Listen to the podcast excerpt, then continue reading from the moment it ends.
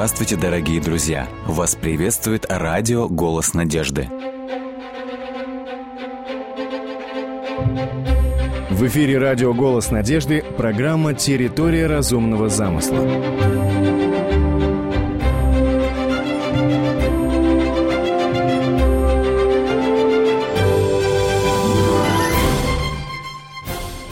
Клинтон Ричард Докинс.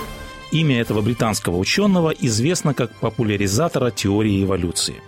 Книга «Бог как иллюзия» стала одним из его бестселлеров. В данной программе мы предлагаем проанализировать некоторые выводы автора. Перед тем, как мы обратимся к главным тезисам данной книги, я хочу вспомнить другой формат. В одном из телевизионных дебатов Ричарду Докинзу задали вопрос. Апологеты Большого Взрыва говорят – что вначале ничего не было, затем внезапно произошел взрыв, и Вселенная возникла из большого взрыва. Если у меня нет ничего в ладони, и я сожму кулак, произнесу взрыв, и потом раскрою ладонь снова, в ней все еще ничего не будет. Что-то не может возникнуть из ничего.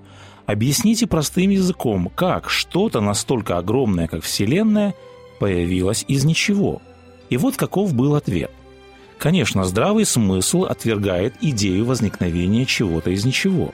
Нечто таинственное должно лежать в истоках развития Вселенной. За возникновением Вселенной лежит большая загадка, говорит Докинс. Однако, если вы захотите заменить физическое объяснение разумным вмешательством, у вас ничего не выйдет. Это усложняет проблему. Это повлечет вопросы о появлении Создателя. Бог не годится для роли Создателя, так как чрезвычайно усложнен. Подобное заключение Докинс делает и в книге «Бог как иллюзия». По сути, это основной вывод, это центральный аргумент его книги. Позвольте процитировать ряд высказываний. Автор говорит, «Нельзя не восхититься виртуозностью природы, красотой природы будь то крошечные полевые гвоздики или гигантские секвои, процесс, благодаря которому растения получают необходимую для роста энергию, называют фотосинтезом. Процесс фотосинтеза включает в себя около 70 различных химических реакций. Это поистине чудесный процесс. Зеленые растения называют фабриками свободы, прекрасными, бесшумными, не отравляющими окружающую среду, производящими кислород и пищу для всего живого. И далее автор как бы вступает в полемику с последователями идеи творения, то есть он приводит пример чудесных процессов, а потом с некоторой иронией задает вопрос. Разве они, то есть эти чудесные процессы, являются случайностью – нет, в это поверить нельзя, говорят креационисты. И далее автор говорит, логика креационистов не меняется. Берется какой-нибудь статистически невероятный естественный феномен, слишком сложный, слишком прекрасный, слишком поразительный, чтобы поверить в его случайное появление. И далее автор приводит еще один невероятный феномен. Он спрашивает, как же можно объяснить антропный принцип, то есть тот факт, что физические законы и величины выстроены так, чтобы на нашей планете могла существовать жизнь. И далее автор говорит, единственной альтернативой креационисты считают разумный замысел. Все объявляется делом рук Творца. Они заявляют о маловероятности случайного попадания физических постоянных в довольно узкую зону жизни. Креационисты утверждают, что настройку производил какой-то космический сверхразум. И вот дальнейшие размышления автора. На протяжении веков одной из главнейших проблем, которые стояли перед человеческим разумом, было объяснение появления во Вселенной сложных маловероятных объектов. Обратите внимание, автор далее признает, эти сложные объекты действительно выглядят так, как будто их нарочно спроектировали – возникает естественное желание прийти к выводу, что продукты замысла действительно были спроектированы, как будто некий создатель точно настроил основные постоянные, поместив значение каждой в зону жизни, чтобы жизнь могла появиться и существовать. Словно перед Богом было шесть рукояток, осторожно поворачивая которые, он точно настроил каждую константу. В случае созданных человеком вещей, таких как, скажем, часы, их действительно спроектировал разумный творец, то есть инженер. Возникает искушение использовать подобную логику для объяснения строения глаза или крыла паука или человека. Да, непроизвольно есть соблазн приписывать события происхождения мира высшим силам божественной воли. Мы видим, автор признает, в идее разумного замысла есть логика, есть смысл, есть рациональное зерно. И признавая это, заметьте, какой далее парадоксальный вывод делает автор. Это искушение, то есть признать, что во всем есть разумный замысел, ведет в тупик, потому что гипотеза Творца немедленно порождает еще большую проблему – кто спроектировал дизайнера. Автор продолжает. Очевидно, что разумный замысел только усугубляет проблему. На самом деле разумный замысел вообще не является объяснением, так как в результате его использования на руках остается еще более сложная проблема «кто создал Создателя?». Как обычно, Объяснение атеистов неудовлетворительно. Почему? Поскольку в нем ничего не говорится о происхождении самого Бога. Как только мы прибегаем к идее Создателя, говорит автор, так немедленно в первую очередь приходится объяснять загадку его собственного появления. Далее автор в такой фривольной форме говорит, Спросите, откуда этот парень там взялся, и могу поспорить, в ответ вы услышите невнятные псевдофилософские заявления, что он всегда был или что он обитает вне границ природы. Ну и далее автор говорит, объяснением это, конечно, не назовешь. Я не могу отказаться от мысли, что эта позиция, хоть и вполне логичная, оставляет чувство глубокой неудовлетворенности. В следующем эпизоде автор пускается в пространные рассуждения о том, что если признать существование Творца, существование Бога, тогда Бог должен быть невероятно сложным объектом. Автор говорит, любое существо, достаточно разумное, чтобы сотворить такой объект, как Вселенная, является еще более невероятным, чем сама Вселенная. Бесспорно, Бог должен быть очень и очень сложным. Любой бог, который способен создать Вселенную, а затем точно и предусмотрительно отладить ее для зарождения жизни, должен быть невероятно сложным. А поэтому объяснить существование Бога будет еще сложнее, чем изначальную проблему, то есть проблему происхождения мира. Обратите внимание, какой факт констатирует автор. Он говорит, Жизнь головокружительно сложна. Жизнь сложнее почти всего, что мы можем представить себе. Посмотрите, какой вопрос рождается у автора. Он спрашивает, каким же должен быть Бог, который был бы в состоянии все сотворить? Любой Бог, который способен сотворить Вселенную, сам должен быть сложным и статистически невероятным – способный одновременно посылать разумные сигналы миллионам людей и получать от них ответы, Бог, кем бы он ни был, никак не может быть простым. Если он действительно так всемогущ, как считается, тогда он должен быть устроен еще более сложно, еще более неслучайно, чем самый сложный известный нам мозг или компьютер. Далее автор ссылается на религиозное мнение и как бы вступает в полемику с позицией верующих. Он говорит, снова и снова мои религиозные друзья говорят, что всему должна быть первопричина, причина того, почему все существующее существует. И они утверждают, почему бы не называть эту первопричину Богом. И посмотрите, какая на это утверждение звучит далее довольно странная реплика. Хорошо, соглашается автор. Однако первопричина должна была бы быть по своей сути простой. И поэтому, если ей и нужно придумать имя, то Бог здесь не подойдет. Бог, способный вычислить значение для шести констант, для шести постоянных, первопричинный движитель должен быть достаточно сложным, чтобы заниматься разумным замыслом. И вот конечные выводы автора в этом эпизоде. Он спрашивает, почему Бога считают объяснением чего-либо – Заявление о том, что Бог – это первопричина, что это существо, которое способно спроектировать Вселенную, это существо, благодаря которому вместо небытия имеет место бытие, подобные заявления, говорит автор, это фактический отказ от попытки объяснения. Это не объяснение, а провал попытки объяснить, пожатие плечами, школьное «я не знаю». Далее автор говорит, вместо того, чтобы оборвать злополучную цепочку вопросов, Бог мстительно усугубляет путаницу, теистический ответ представляет собой, говорит Докинс, грандиозную увертку, Автор далее использует метафоры, сравнения. Он говорит, теологи укрылись в недостижимом для рациональных аргументов гносеологическом убежище, однако теистический ответ ни на шаг не продвинул нас в решении проблемы. Это даже не перефразировка проблемы, а ее чудовищное раздувание – этот вариант порождает больше вопросов, чем решает. Разумный замысел, безусловно, не годится для объяснения жизни, потому что идея замысла вызывает еще больше вопросов, чем дает ответов, отбрасывает нас к бесконечной цепочке проблем. И вот снова конечный вывод. Не остается другого выхода, как отвергнуть идею разумного замысла, разумного существа, который крутит рукоятки настройки Вселенной, фактически основа религии, гипотеза Бога несостоятельна, Бога почти наверняка нет, и это пока основной вывод книги, говорит автор. Вот такие аргументы и факты. Давайте попробуем обобщить мысли автора, а потом их проанализируем. Первый тезис. Автор говорит, в идее разумного замысла есть логика – у часов должен быть часовщик. Следующий тезис гласит, поскольку жизнь головокружительно сложна, этот часовщик, этот разум должен быть еще более чрезвычайным, еще более сложным, еще более невероятным, чтобы создать этот невероятно сложный мир.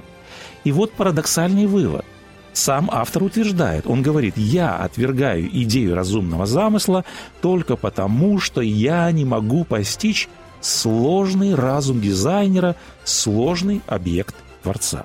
Автор говорит, я не принимаю гипотезу разумного существа, крутящего рукоятки настройки Вселенной, потому что я не могу понять, откуда взялся там этот парень, откуда он произошел, кто спроектировал дизайнера, кто создал создателя.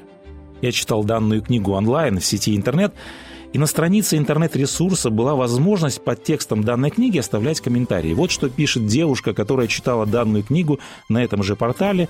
Надо говориться, что вот эти промежуточные выводы автора, где он утверждает, что Бога нет, потому что я не могу его понять и объяснить, эти выводы автор представляет где-то в середине издания. То есть девушка дочитала книгу до середины, и вот как эмоционально и с некоторой обидой она говорит убить столько времени ради одной очень, в кавычках, свежей мысли Бога нет, потому что я не могу объяснить, откуда он появился.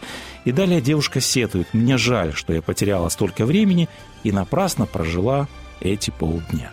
Возможно, все эти моменты можно было бы оставить и без комментариев. И все же следовало бы отметить ряд противоречий, которые выражает автор – автор призывает искать объяснение происхождения Вселенной не в области веры, не в области библейского текста, а в области здравого смысла, в области рациональных объяснений на интеллектуальном поле.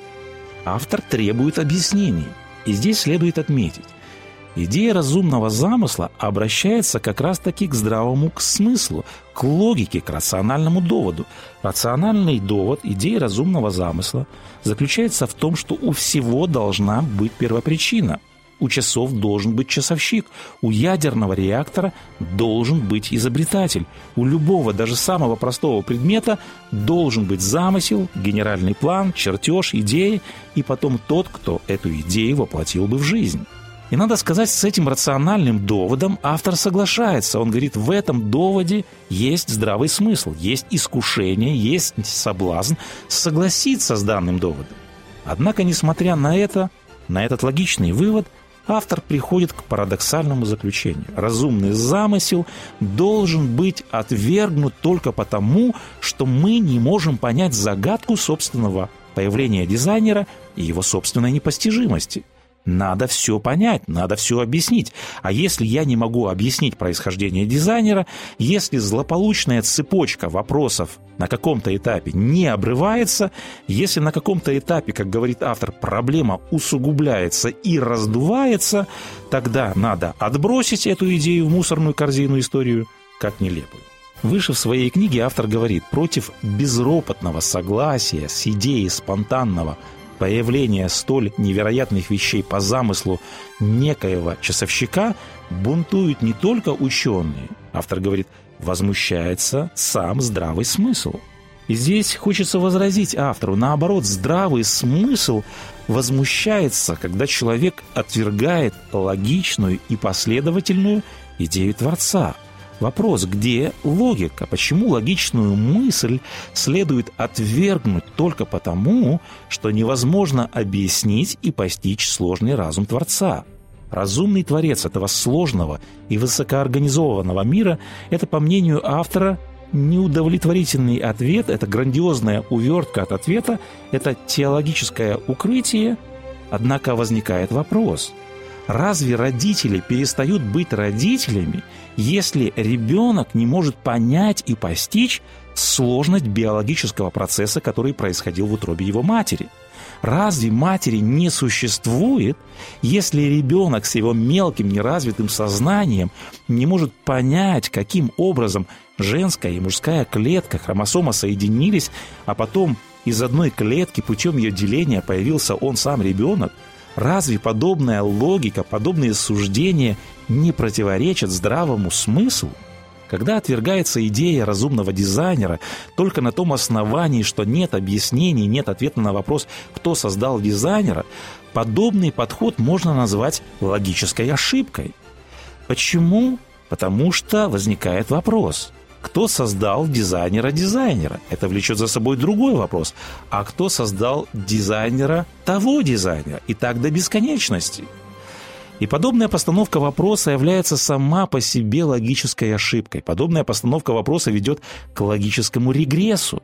Возникает вопрос, если очевиден тот факт, что дизайнер должен быть, если это очевидно, где логика в том, чтобы отрицать факт существования дизайнера только на том основании, что я не знаю, откуда этот дизайнер и каково его происхождение. Один автор по данному вопросу заметил, для признания чего-то логически обоснованного нет необходимости представлять объяснение объяснения. Давайте представим себе, что на речном побережье археологи нашли различные артефакты. Например, металлические наконечники стрел, отчеканенные монеты, каменные топоры или какие-то другие предметы домашней утвари. Как мы отреагируем, если в подобной ситуации археологи сделают выводы и скажут, надо же, как постаралась река, как мастерски она отчеканила монеты, как она заострила наконечники стрел. Возможен ли подобный вывод? Это парадокс, такой вывод невозможен. Археологи непременно придут к заключению, что здесь жила какая-то цивилизация, что здесь жили люди, которые умели обрабатывать металл, умели обрабатывать камень, они были охотниками, и поэтому они умели изготавливать наконечники стрел. Для признания факта, что здесь была цивилизация, что здесь были люди, и что именно эти люди изготовили наконечники стрел, необходимо ли археологам знать, что это была за цивилизация, откуда она произошла, на каком языке они разговаривали. Нужно ли искать объяснение объяснением? Объяснение объяснением не нужно, когда вы стоите перед определенным очевидным фактом. Здесь жило какое-то племя. Объяснение объяснением не нужно, не требуется, когда мы стоим перед определенным фактом, что природа должна иметь замысел и должна иметь дизайнера. Нет здравой логики в том, что река мастерски отчеканила монеты и заострила наконечники стрел. Конечно же, нет логики и в том, что природа сама по себе совершила удивительным образом тонкую настройку всех констант и постоянных. Когда мы смотрим на дизайн, когда взираем на тонкую настройку Вселенной, на строго выверенные константы, когда мы взираем на высокоорганизованный и упорядоченный мир, логика приводит нас к выводу о наличии дизайнера. Как некто сказал, последовательность мышления – это железный каркас, на котором держится истина. Творец – это самое логическое объяснение. И для того, чтобы дизайнер был лучшим объяснением дизайна, не обязательно, нет необходимости искать объяснение дизайнера, особенно если этот дизайнер находится за пределами нашего понимания, если этот дизайнер находится за пределами наших ограниченных возможностей постигать и понимать. Мы живем в трехмерном пространстве, мы живем во времени. Как мы можем рассуждать о Боге, который вне времени и за пределами пространства – В Священном Писании мы находим следующие слова. «Какое безрассудство! Разве можно считать горшечника как глину? Скажет ли изделие о сделавшем его не он сделал меня, и скажет ли произведение о художнике своем он не разумеет? Горе тому, кто припирается с Создателем своим, черепок из черепков земных, скажет ли глина горшечнику, что ты делаешь, и твое дело скажет ли о тебе, у него нет рук. Горе тому, кто говорит отцу, зачем ты произвел меня на свет, а матери, зачем ты родила меня.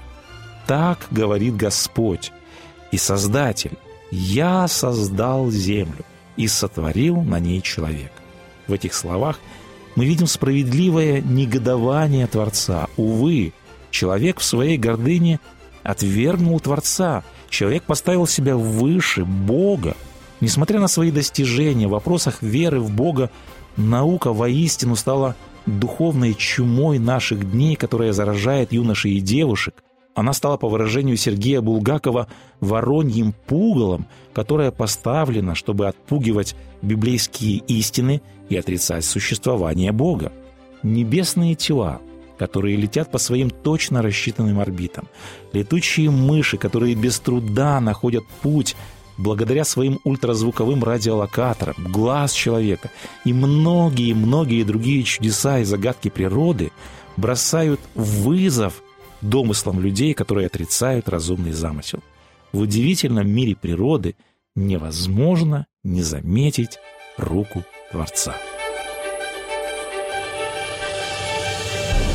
Он сотворил землю силою своей, утвердил вселенную мудростью своей – и разумом своим распростер небеса.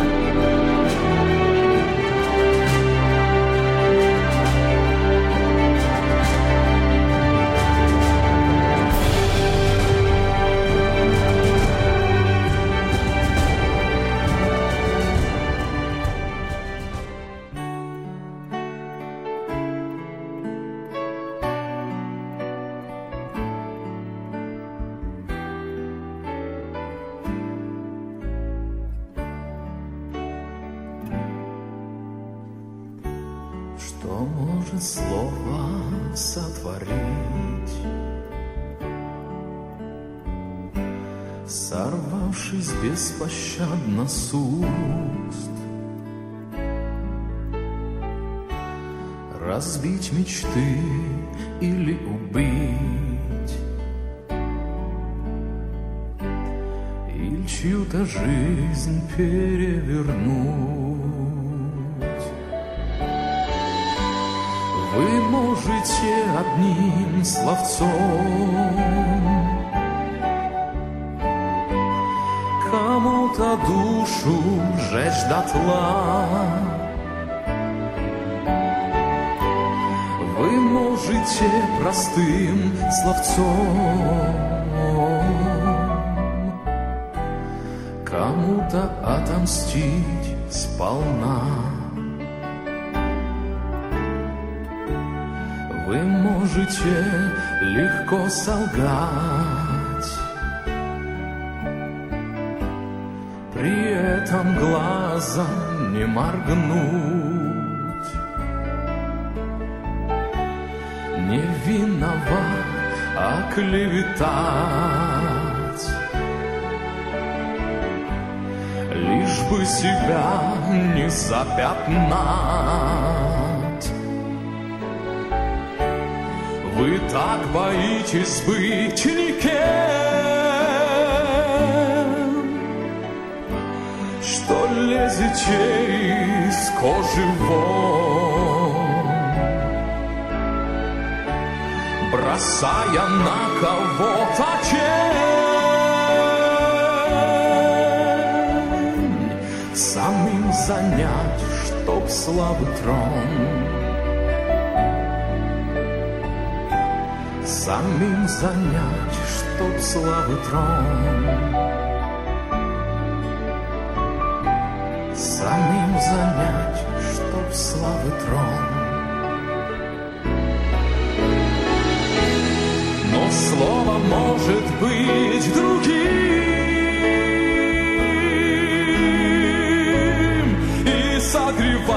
стихов своим И радость жизни возвращать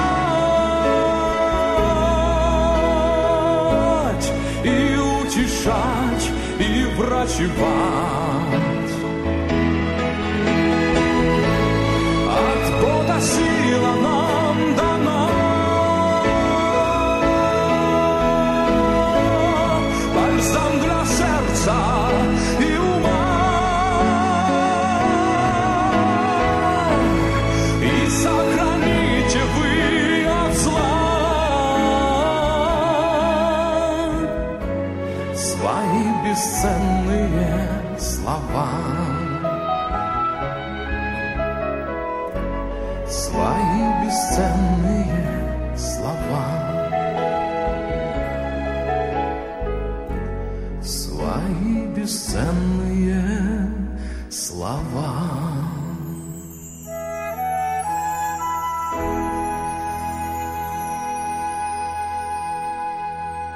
Дорогие друзья, вы можете оставить свои сообщения через WhatsApp и Viber по номеру плюс 7 915 688 7601 или позвонить нам на бесплатную линию, которая работает на территории Российской Федерации.